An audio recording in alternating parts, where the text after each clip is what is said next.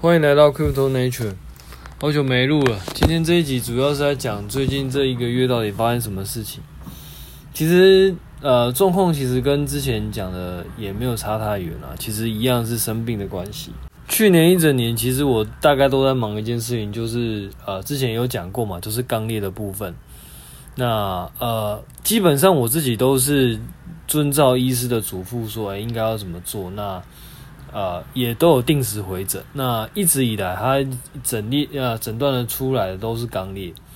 然后呃，我就依照医师的嘱咐，然后一直这样去做，算是有点像是自我的治疗吧。因为他有给一些，其实那也不算药啊，那就是那种洋车前子的粉末，然后基本上会让你舒服一点啦，就就是像那种健康食物一样。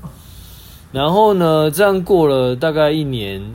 其实都没有状况，其实一直都没有没有说完全好转了，然后就一直断断续续，断断续续，状况其实是一下子好，一一下子坏。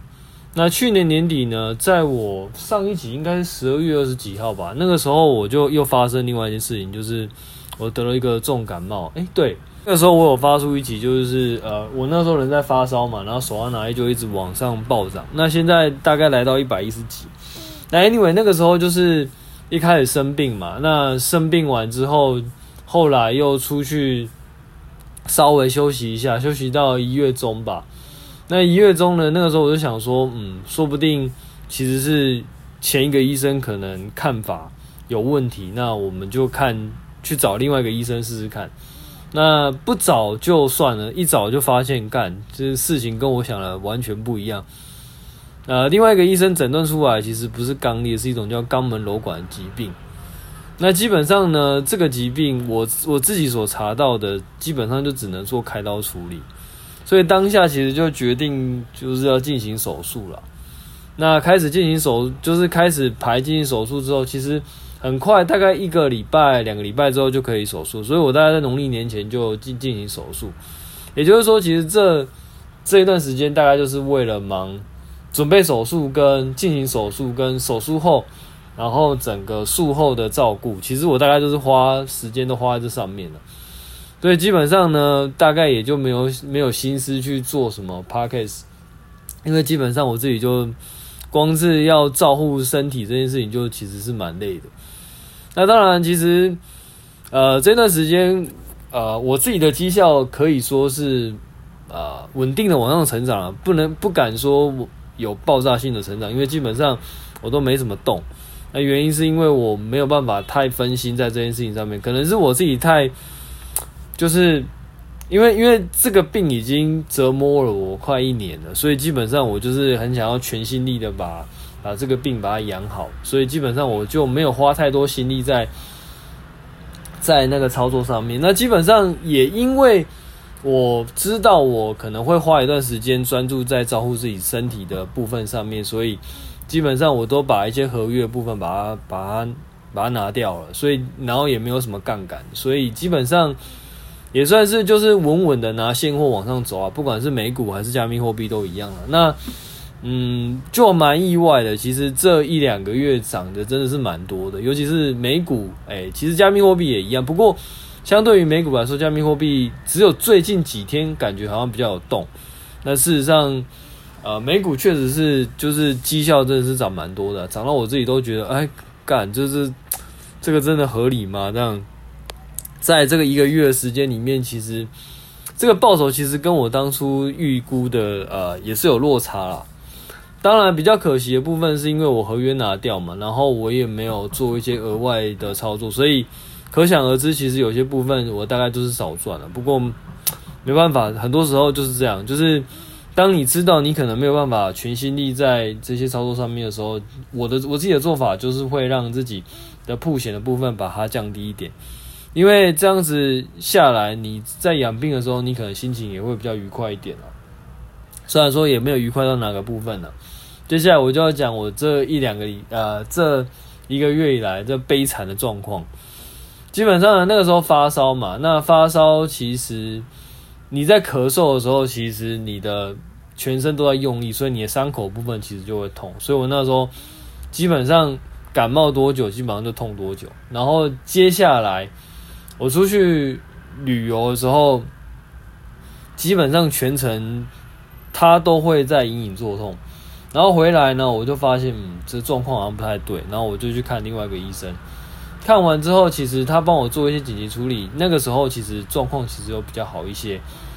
那但是我自己看资料，我自己大概也知道，就是说，其实这个病很难就透过自然好，因为它跟肛裂状况不太一样。肛裂比较像是你的你的肛门可能有一些伤口，那。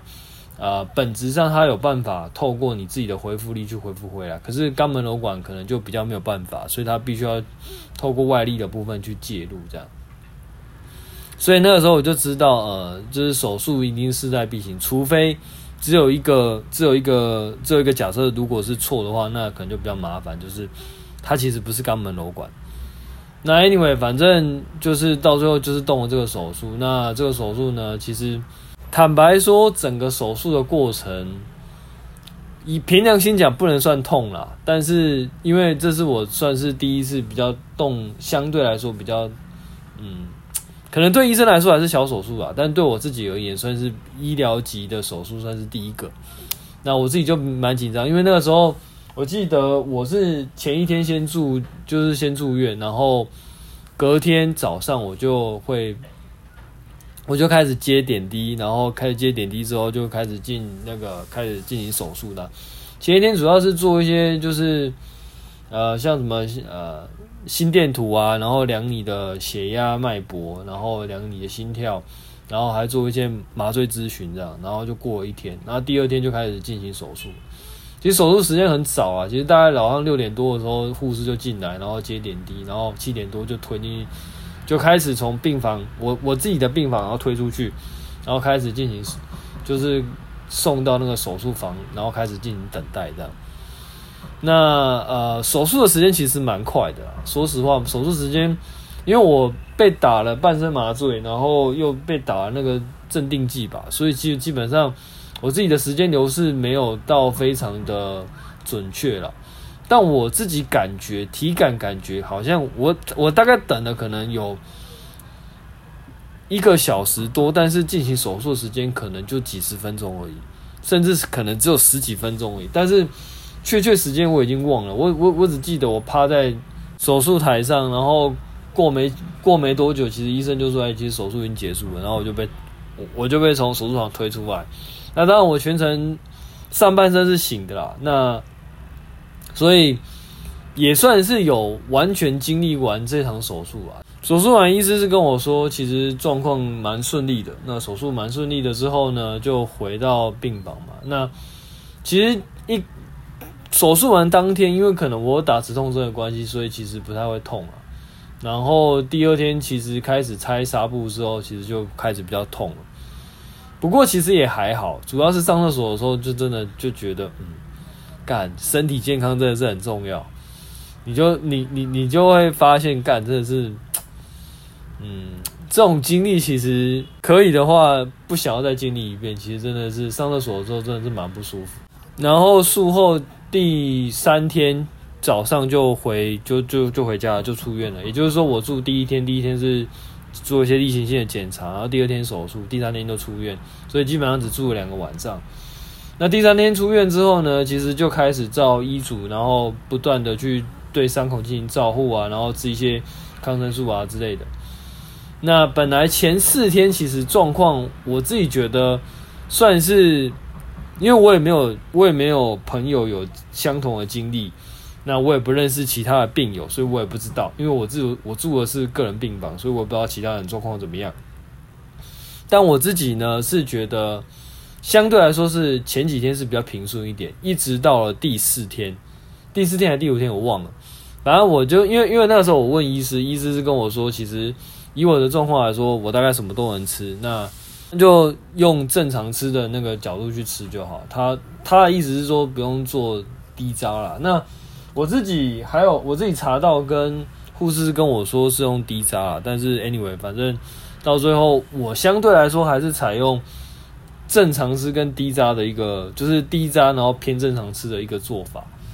那前几天其实相对来说可能还算顺利一点，虽然说啊、呃、会其实伤口会流血，那其实就在家里面进行休养。然后到了第四天之后，那个时候就开始拉肚子。那拉肚子呢，一开始我以为可能是不晓得为什么，反正就是吃，可能是吃了某些不干净的东西，然后拉肚子。然后一直到第六天还第七天的时候，连续两天拉肚子，我就发现，嗯，干，状况好像不太对。然后我我那个时候就又回诊。那因为我看诊那医师呢，他其实在。农历年前他就放假了，所以我找了同样同一间医院的另外一个医师，那医师跟我说，你的伤口看起来恢复的也还不错，所以嗯，可会拉肚子，可能就是因为就是吃了一些抗生素，然后你的身体可能没有办法承受这样的药力，因为因为他给我五种药，那五种药里面大概有三种到四种都是会什么肠胃不适啊，会会拉肚子的副作用，所以。他说：“那那那这些药你就暂时就就不要吃了，那就啊、呃、止痛药就备着就好。那个时候他是这样开的。那因为当天我去看的时候，其实刚好就没有拉肚子，所以我那时候就觉得嗯好。然后结果不幸的事情发生了，就是我去完那个医生回诊之后回来，当下就拉肚子，然后就觉得干。然后事情还没完，重点是。”连续两之后的连续两三天，我已经吃到就是只吃那个吐司，然后就白吐司，然后再加上粥，这样也拉肚子，然后就觉得干超菜。那呃，因为我后我后来有发现，就是有查到说，哎、其实只吃只吃白吐司跟粥好像也不太行，所以我又加一些蛋白质，但还是拉肚子。那我就在我。因为我我那个时候我回回南部嘛，那我就在南部的那边医院又看了一次。那那个时候医生其实讲的跟第二个那个医生其实讲的也是一样，然后但是他多开了一些那个肠胃药给我，还有一些益生菌给我。那那吃了之后呢，其实状况前几天其实因为他因为第三个医生那个时候其实也有说，就是呃呃要回复。到正常的消化状况可能是需要一点时间的，所以他觉得我应该要有一些耐心，然后等待身体恢复回来。所以吃药的前一两天其实还是有微微的拉肚子，然后等到第三天、第四天之后，就发现，哎，其实状况有开始稳定一点。那有开始稳定一点之后，我后来就回到回回到台北。那回到台北之后，其实这个时候我大概就不太敢吃东西，因为有因为嗯。因为我也不知道吃什么会会拉肚子，那我自己又怕就是拉肚子会造成伤口的细菌感染什么之类的。反正我觉得我整个年假就过得非常的非常的辛苦，因为我也不知道什么能吃什么不能吃。那嗯，吃一点东西之后又怕这个东西会不会有什么副作用什么的，反正就过得非常的狼狈。这大概是我嗯少数过年的期间非常辛苦的一段时间吧。那也没有办法到处去玩，因为伤口就在渗血，所以只能一直待在家。然后就还还好，我在我我在做手术之前有买了一些电动，然后就一直打电动这样。那就是一直打电动，然后度过整个新春假期。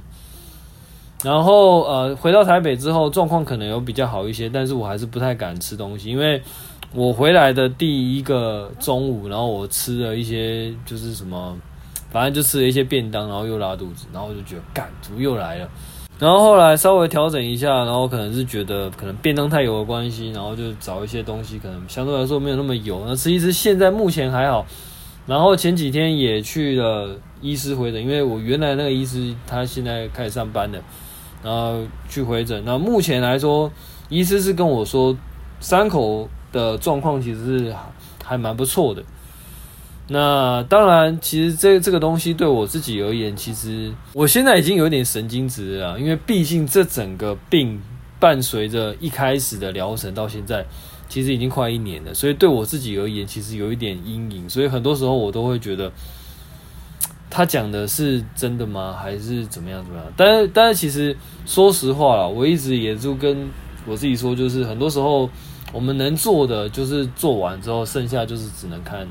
看所谓的上天，或者说所谓的命运的安排之类的，其实这个东西，我又再一次的去体验到人生的无常，跟很多东西其实是你能够做的不多啦。就像我们在呃扯回到我们交易的部分的话，就是很多时候你能做的，其实就是你研究你的标的，然后或者是说你把你的策略贯彻好。但是到底这个东西会怎么样，其实也不是也不是你说了算了，你也没有办法去改变什么东西，因为很多时候其实呃你就真的做不到。那呃我也是这样跟我自己讲啊，就是呃伤口这件事情，其实。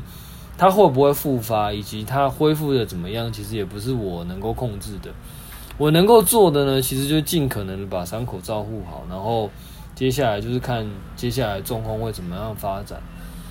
当然讲是这样讲啦，其实还是蛮不容易的，因为对我自己而言，其实尤尤其是我对我现在有点神经质的而言，其实这整个心理的状态其实是蛮难调试的。不过没办法，这个既然遇到，那就只能处理。啊，大概以上就是我大概这一个月以来所有的经历吧。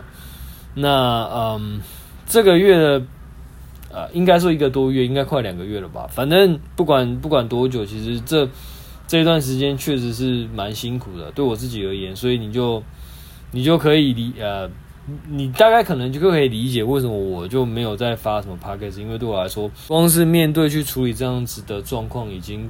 已经耗尽我全部的力气跟心力了，所以因为 Podcast 这个部分大家就是没有办法去 cover 到。反正嗯、目前状况就是这样了。那呃，当然交易这个部分基本上我就会慢慢的做啦，只是说现阶段而言，可能还是会再休息一下。不过我有陆陆续续的去，因为目前状况可能有比以前好了，所以我会陆陆续续的去把一些东西把它 pick up 回来。不过看起来，我目前看起来，我我还没有很完整的看完，但是我目前看起来，其实进展的东西好像真的不太多。尤其是坦白说，我到目前为止，我还是不晓得 Bitcoin 涨到五万多到底在涨什么。其实我真的看不懂。虽然说我一直拿着，那跟之前相比，我的曝险的的那个部分也是越来越增加，但是说实话，我还是真我还是有点看不太懂。不过反正呃，目前状况大概就这样了。那如果之后状身体状况比较好，或者说我有其他的看法，或者说呃，关于那个加密货币这边我有一些新的想法的时候，我就会再再次分享。那基本上身体状况好的时候，大概就是会就就是会跟之前一样了。那假设身体状况还是不是很好的话，那就不知道了。那虽然说有点晚了，不过就是跟大家拜个晚年，祝大家那个新年快乐。那未来一年就是事事顺心呐。那我们就下一集再见啦，拜拜。